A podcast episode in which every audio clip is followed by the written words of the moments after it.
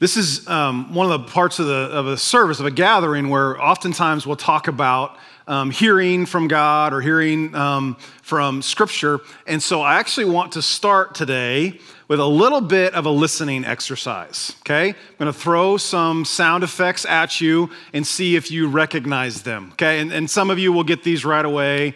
Uh, some of you will have to have some help from your neighbor, but let's just see how we do, all right? So here's the first one. Yeah, Law and Order. I heard it over here.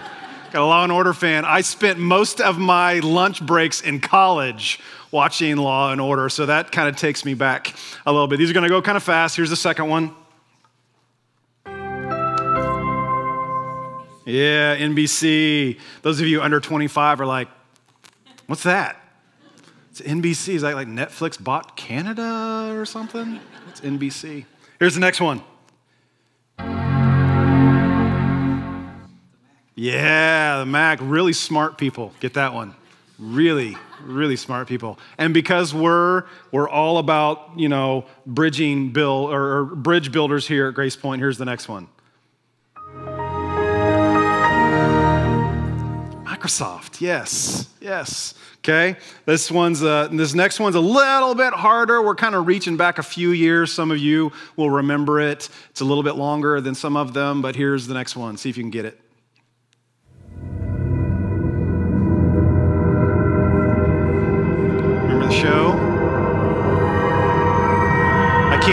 You're saying it, so. Lost, yes, lost. I'm still lost from what that show was about, right? Like, what was that? What was that? That's the title sequence from Lost. Here's one that most of you will get. If, if you don't, come talk to me after service. Here it is. What was it? Netflix. It's okay to admit you watch Netflix in church. It really is. Netflix. Yes. Okay, we got two left. Here's the second to last one. This one's going to be really hard. Second to last one.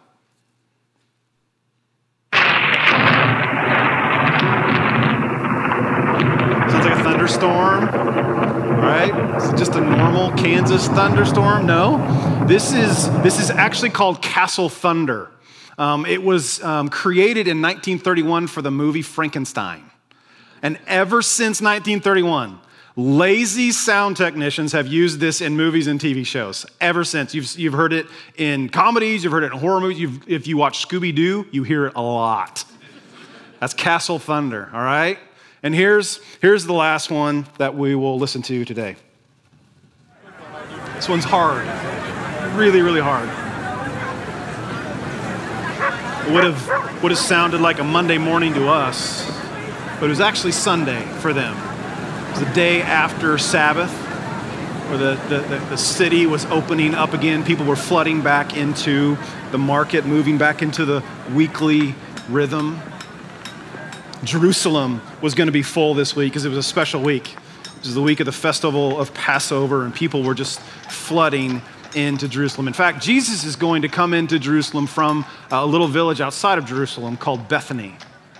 And he's going to make his way into Jerusalem on this first day of the week when, again, everybody's coming back into the city, except at one point, Jesus intentionally, strategically reaches back to an old prophecy in Zechariah and gets on a colt of a donkey. And we don't think it's that big of a deal, but these Jewish people knew exactly what he was doing because the prophecy in Zechariah said that the Messiah would enter the city on the colt of a donkey. And, and, and they get the reference and they go bonkers. They go crazy. They get the reference. They're, they're cheering, they're screaming, they're yelling, they're placing these palm branches down on the ground. Some of them putting their coats on the ground, and they start to scream this word that we've, he- we've heard on Palm Sunday over and over and over Hosanna. Hosanna. God, save us. God, save us. And, and they're so desperately wanted Jesus to be a political answer to their problems. They would have been okay if he was a military answer to their problems. But Jesus knows these same people that are praising him in this moment, in adrenaline laced moments later on in the week, will be the same people to condemn him. So, as we begin Holy Week, 2021, I want us to walk through these last few days of Jesus' life and see if we can't hear the different sounds from those events. They're not as obvious as Netflix.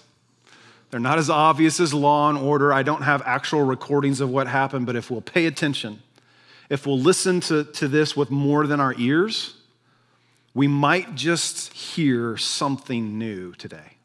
We might just hear something new from, from Holy Week. So, if you got a Bible, got a mobile device, I'd love for you to find Mark chapter 14.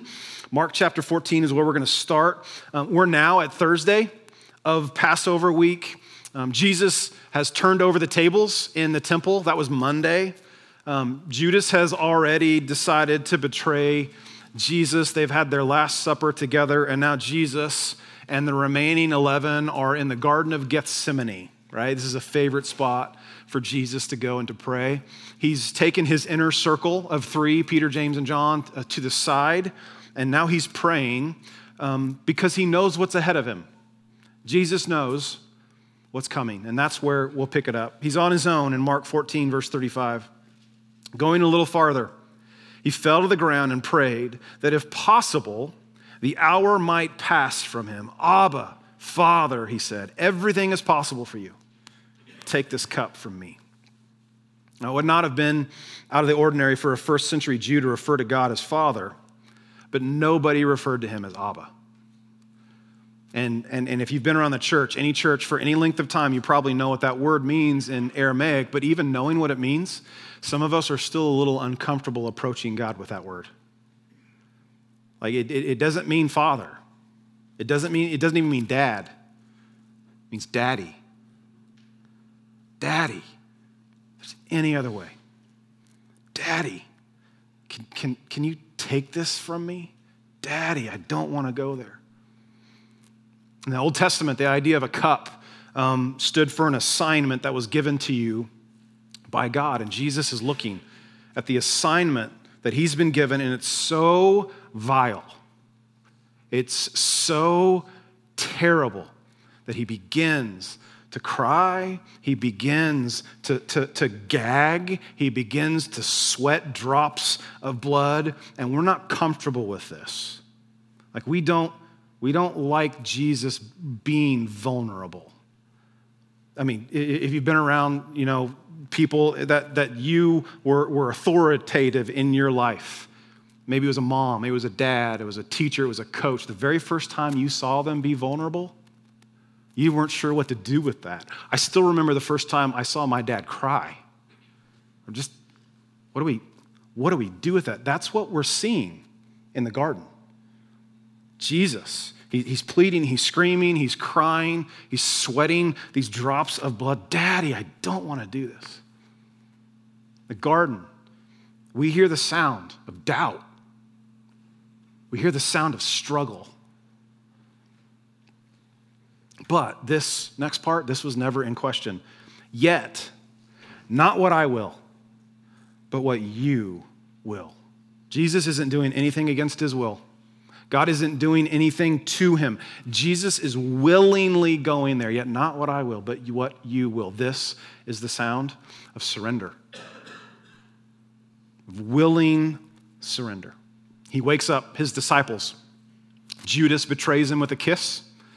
He's arrested. He's taken through all kinds of illegal things throughout the night because, well, there's, there's really no other way to say it. The religious leaders just want him dead, they want him gone. And, but they don't have the power to execute him, so they'll have to work with Rome to make that happen. And, and through most of the trial, we talked about this in staff meeting a little bit this week, Jesus is silent.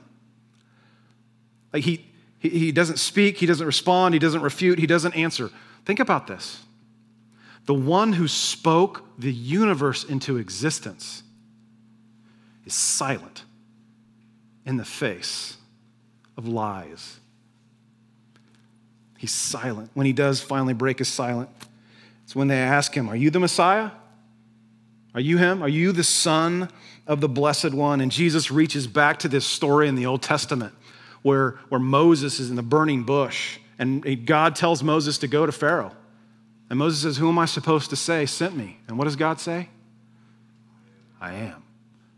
Jesus says, I am not only the Messiah, I am God. I am on par with God. At which point, the chief priest tears his clothes.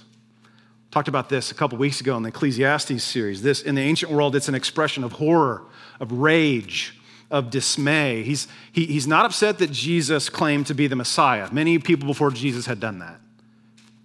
He's upset because Jesus has claimed to be on par with God, and he can't handle that. It was blasphemy to the chief priest. And he really, if he didn't already, he wants Jesus dead now. And before they get to that, they, they beat him, they mock him, they spit on him. This is the sound of outrageous injustice. They take him to Pontius Pilate, but they're not going to emphasize the blasphemy part because Rome could care less about that. They're going to emphasize Jesus as a political rebel. They're going to say that Jesus claims to be another king besides Caesar. He's a threat to Rome. That's how they, that's how they play it. But see, Pilate's a savvy politician. He sees right through the conspiracy, and, and he can tell that this isn't about Jesus, this is about the religious leaders and their jealousy and their insecurity. And so Pilate comes up with a workaround. Pilate comes up with an idea. He's found a way around this. There's a tradition during the festival of Passover where one prisoner was released. And so Pilate thinks, I'm going to stack the deck so obvious that they have to pick Jesus to be released. I'm going to give them an either or decision. I'm going to let the crowd pick who they want released Barabbas, the known convicted murderer, or Jesus. Interesting name this convicted murderer has Barabbas. You see it? Maybe you've never seen it before. What's the word there? Abba. Now, you know what that word means. But the Aramaic word bar is son of. So Barabbas is the son of Abba. Pilate doesn't even know what he's saying. Pilate doesn't even know the irony of the choice he's presenting to the people. Pilate is saying, Do you want the son of Abba or do you want the son of God?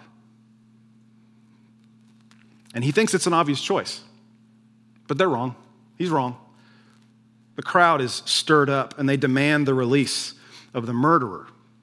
And to protect his own political interests, to satisfy the crowd, we're told, he releases Barabbas and condemns the one true son of Abba to death. And what we're getting into now is the sound of torture. It's the sound of torture. The Gospel of Mark doesn't focus so much on the physical torture of Jesus as much as he does the spiritual agony that Jesus goes through. But we would be less than honest if we allowed our squeamishness to overlook this. We've talked about flogging before, right? Women weren't allowed to be flogged in the Roman Empire, they weren't even allowed to watch floggings happen. The flogging happened when you took a man and you took his, his hands and you tied him up high to expose his torso to a whip that was woven with um, pieces of broken glass or metal so you could catch chunks of skin on the backstroke.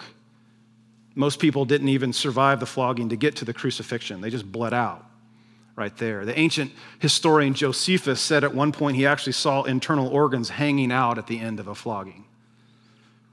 Domitian, one of, one of the worst Roman emperors ever, evil, evil, evil man. It's said that when he saw his first flogging up close in person, he was horrified. It shook him, couldn't get it out of his head. This was only the beginning of the physical suffering of Jesus. After his flogging, they took him back to a company of Roman soldiers. That would be 600 soldiers. And they just play with him, they toy with him, they mock him, take a crown of thorns and shove it on his head strike him with a club, spit on him, pretend he's a king. When they're done with that gruesome game, they take him into the streets and lead him to the place of his execution. History tells us that um, criminals would be forced to carry the crossbeam through the streets to the place of crucifixion. And it could have been the blood loss, it could have been the beatings, it could have been not sleeping the night before. We don't know. But Jesus was too slow for the Roman soldiers. And so, at one point, a bystander, an African, his name was Simon, was forced to carry the crossbeam for Jesus. They eventually get to the place of execution. Golgotha means the place of the skull.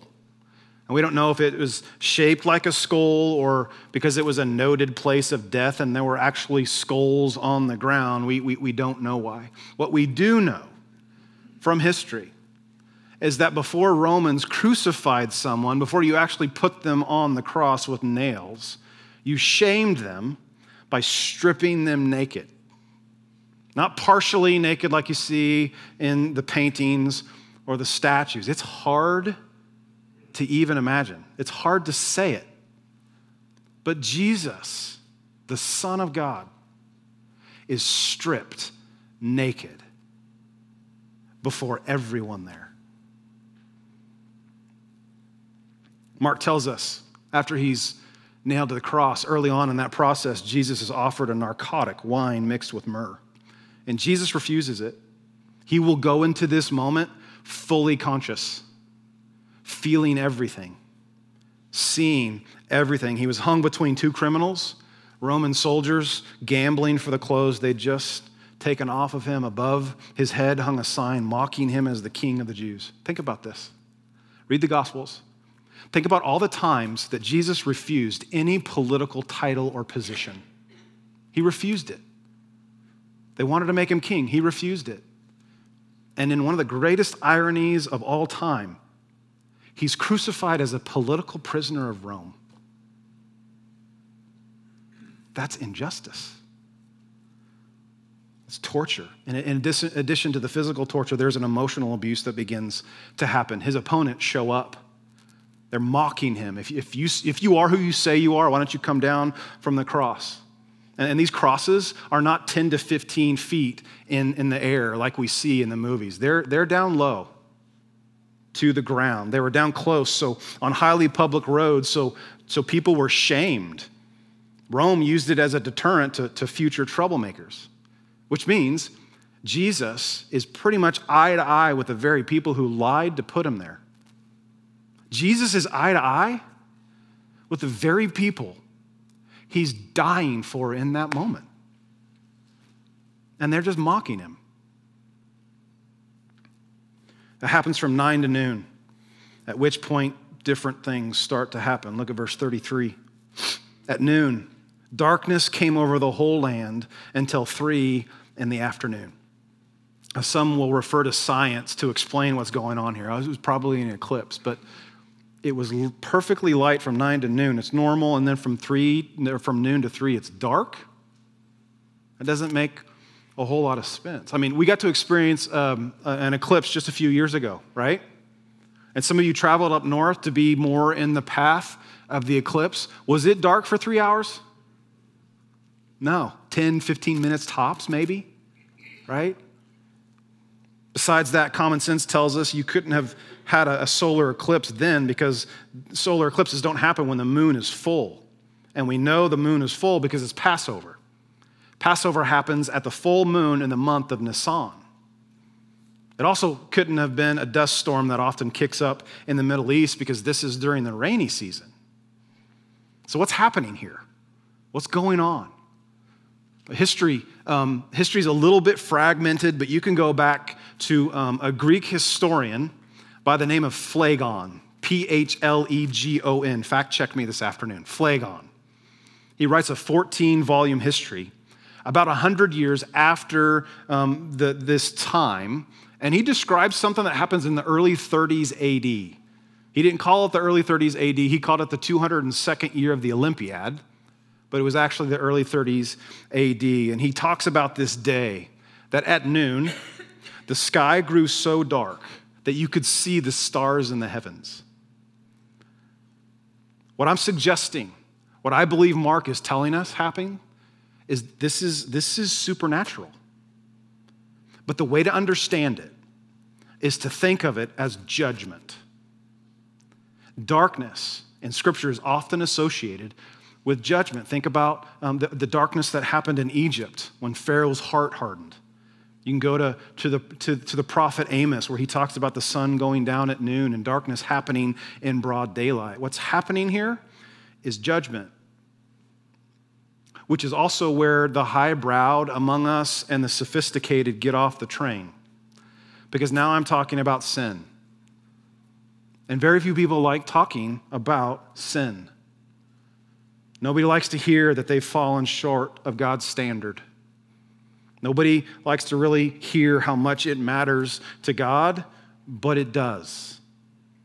It matters to God when you and I ignore God's commands, when we mock His love, when we treat those around us made in His image terribly, when we tear into them with our words and our actions, when we treat them with indifference, when we wreck the world God created it creates a gap between us and God. Romans 5, Paul says in Romans 5 that we're so far from God in that moment that we're actually enemies with Him. And I don't know about you, but I don't want to be God's enemy. And God says, I'm, I'm not going to be mocked. At the end of the end of this thing, I get the last word. And we don't like hearing it.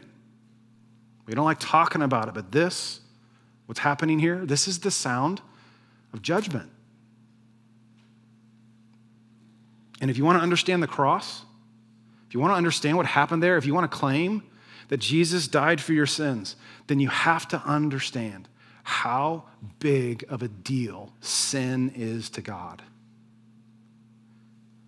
In the end, justice will be served, evil will be quarantined, he will not be mocked. And here's the good news you and I don't have to get caught up in that judgment. You can be protected. Yes, God will have the last say, but you don't have to go through it because that's what the cross is.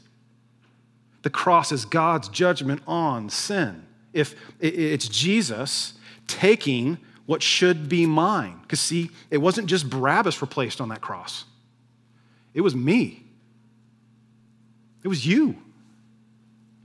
Jesus replaced us on the cross. The old British preacher, John Stott, said it this way. This is a really deep quote, but it makes sense when you sit with it for a second.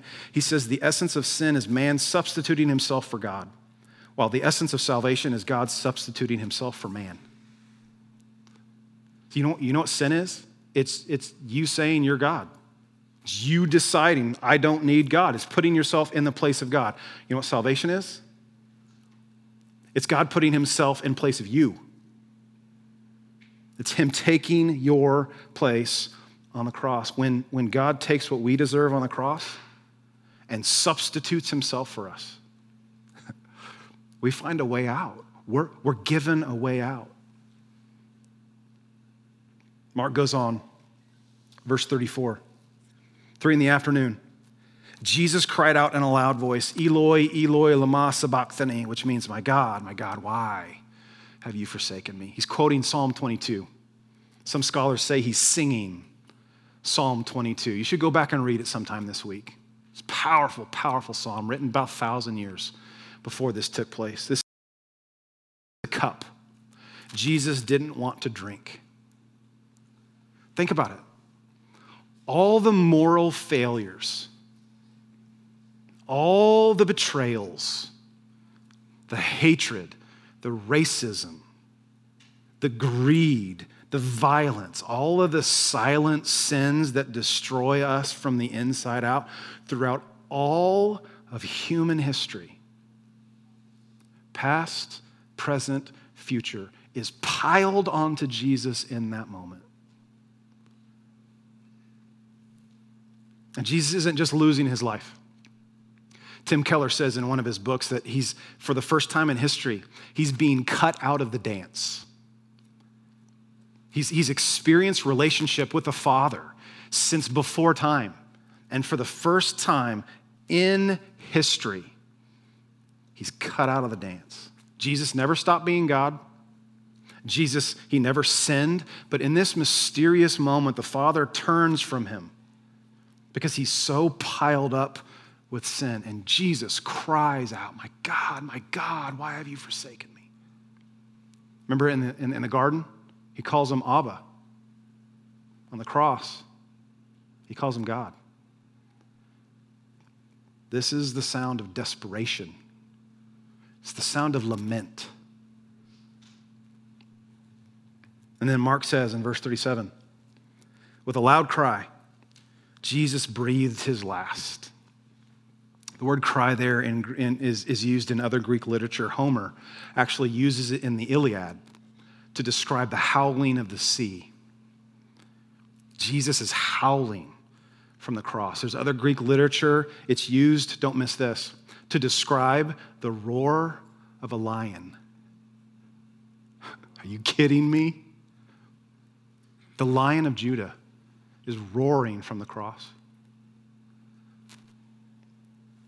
This is the sound of atonement. This is the moment right here in history where you and I are given away to be at one with God, at one month. This is atonement. And a Roman centurion, watching all this happen, he's face to face with it. He's the guy in charge of it. And he's shaken. He's shaken to the core. Something starts to happen in his heart. But before we get to that, let's state the obvious. This is a bad dude. This is a bad guy. He's, he's the leader of soldiers in an army, notorious for torture, for rape, for destruction, for trying to wipe out entire people groups. He's done it all. He's seen it all. He's commanded other soldiers to do it all the sight, the sound, the smell of death, of torture. There was nothing that could surprise this guy. but when he heard, when he saw Jesus die, something happened inside, and I think it was by the grace of God. He exclaims, Surely this man was the Son of God. This is, this is the moment where, where Mark is leading to throughout his entire gospel. Go back to Mark chapter 1, verse 1. It starts with this is the good news about Jesus, the Messiah, the Son of God. And do you know who the first person in the Gospel of Mark says with their mouth that Jesus is the Son of God? His executioner. the outsider the pagan, the one who didn't grow up learning the Old Testament. It's the centurion. This is the sound of confession. And I just got to stop here for a second and say this. For anyone here today or watching this online who has so much sin piled up on you that it's just tearing you, your heart off piece by piece. For anyone choked by fear, for anyone here who's tired of pretending you have it all together? For anyone here who has something in your past that you just can't get past? For anyone here who's an outsider, no matter how you define that, did you know you've been invited into a relationship with Jesus? And did you know one of the first ones to decide that Jesus was, in fact, the Son of God was the one killing him? Did you know it doesn't matter if you're an outsider? Did you know that you can have so much junk piled up on you and the sacrifice of Jesus on the cross can still apply to you? This is the sound of confession. Surely this man was the Son of God. Jesus, one more tiny verse with huge implication. Mark tells us at this very moment. Verse 38 The curtain of the temple was torn in two from top to bottom. Temple is where God taught his people in images and metaphors and object lessons. The temple is where people came to learn and to participate in God's holiness, in, in their sin, and their need for sacrifice. But there's, there's this one place in the temple, the most sacred place, the place where the very presence of God dwelt. This is where heaven and earth meet, the Holy of Holies.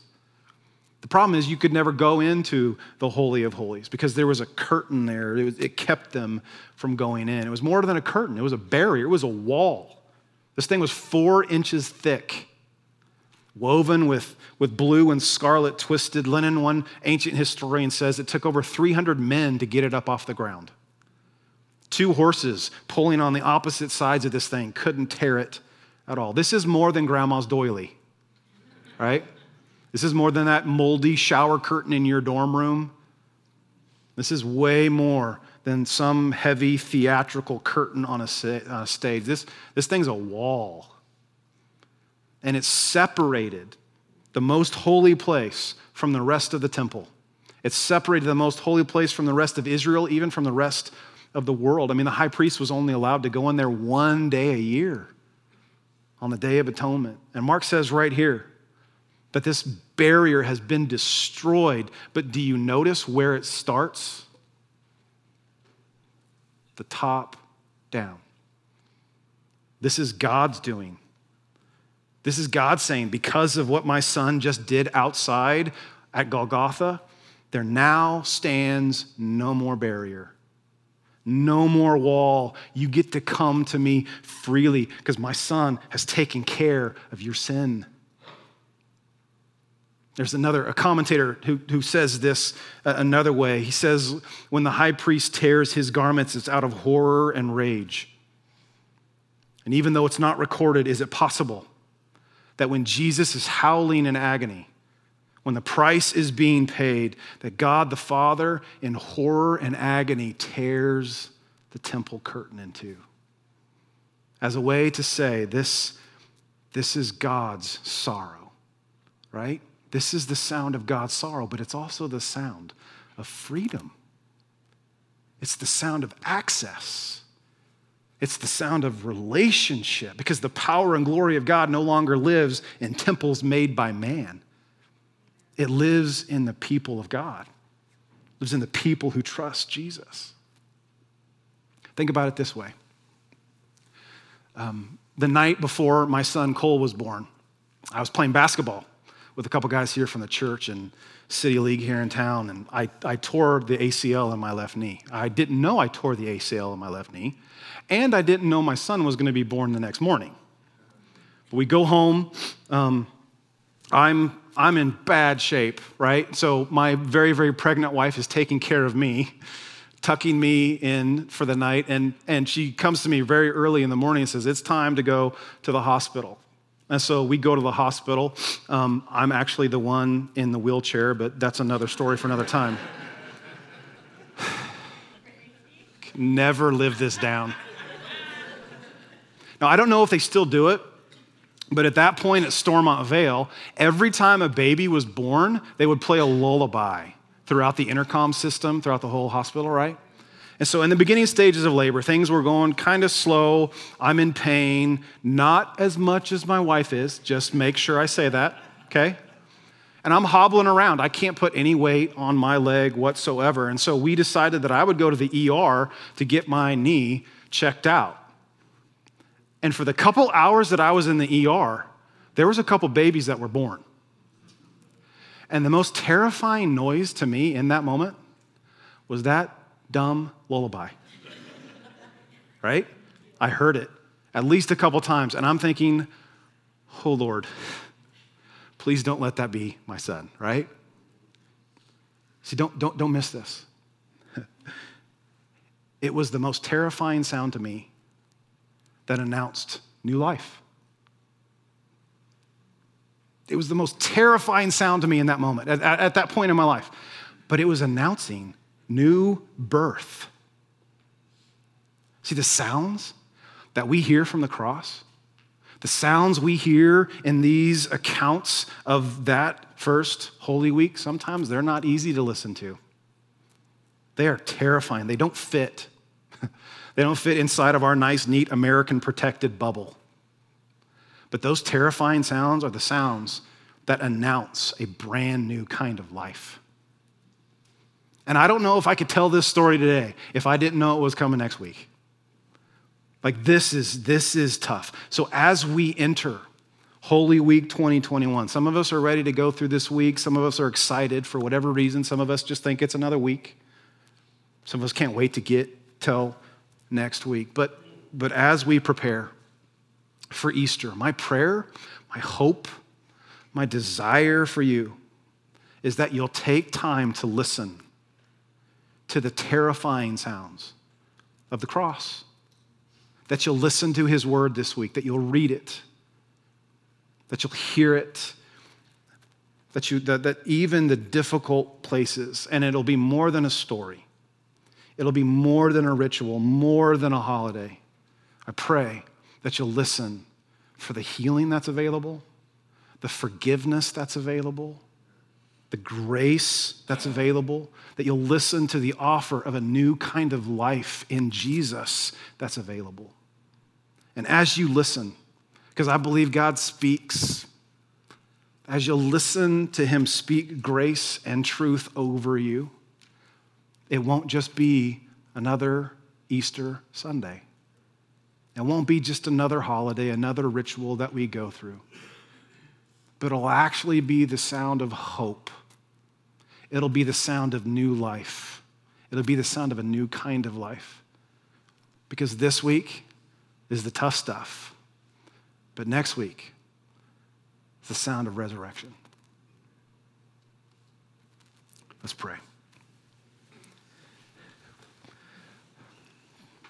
God in heaven, man, we would completely miss it if we didn't thank you, if we didn't take a moment and just pause as individuals to thank you for the cross, to thank you for willingly surrendering yourself, for sacrificing, for going through what you went through, not just the physical.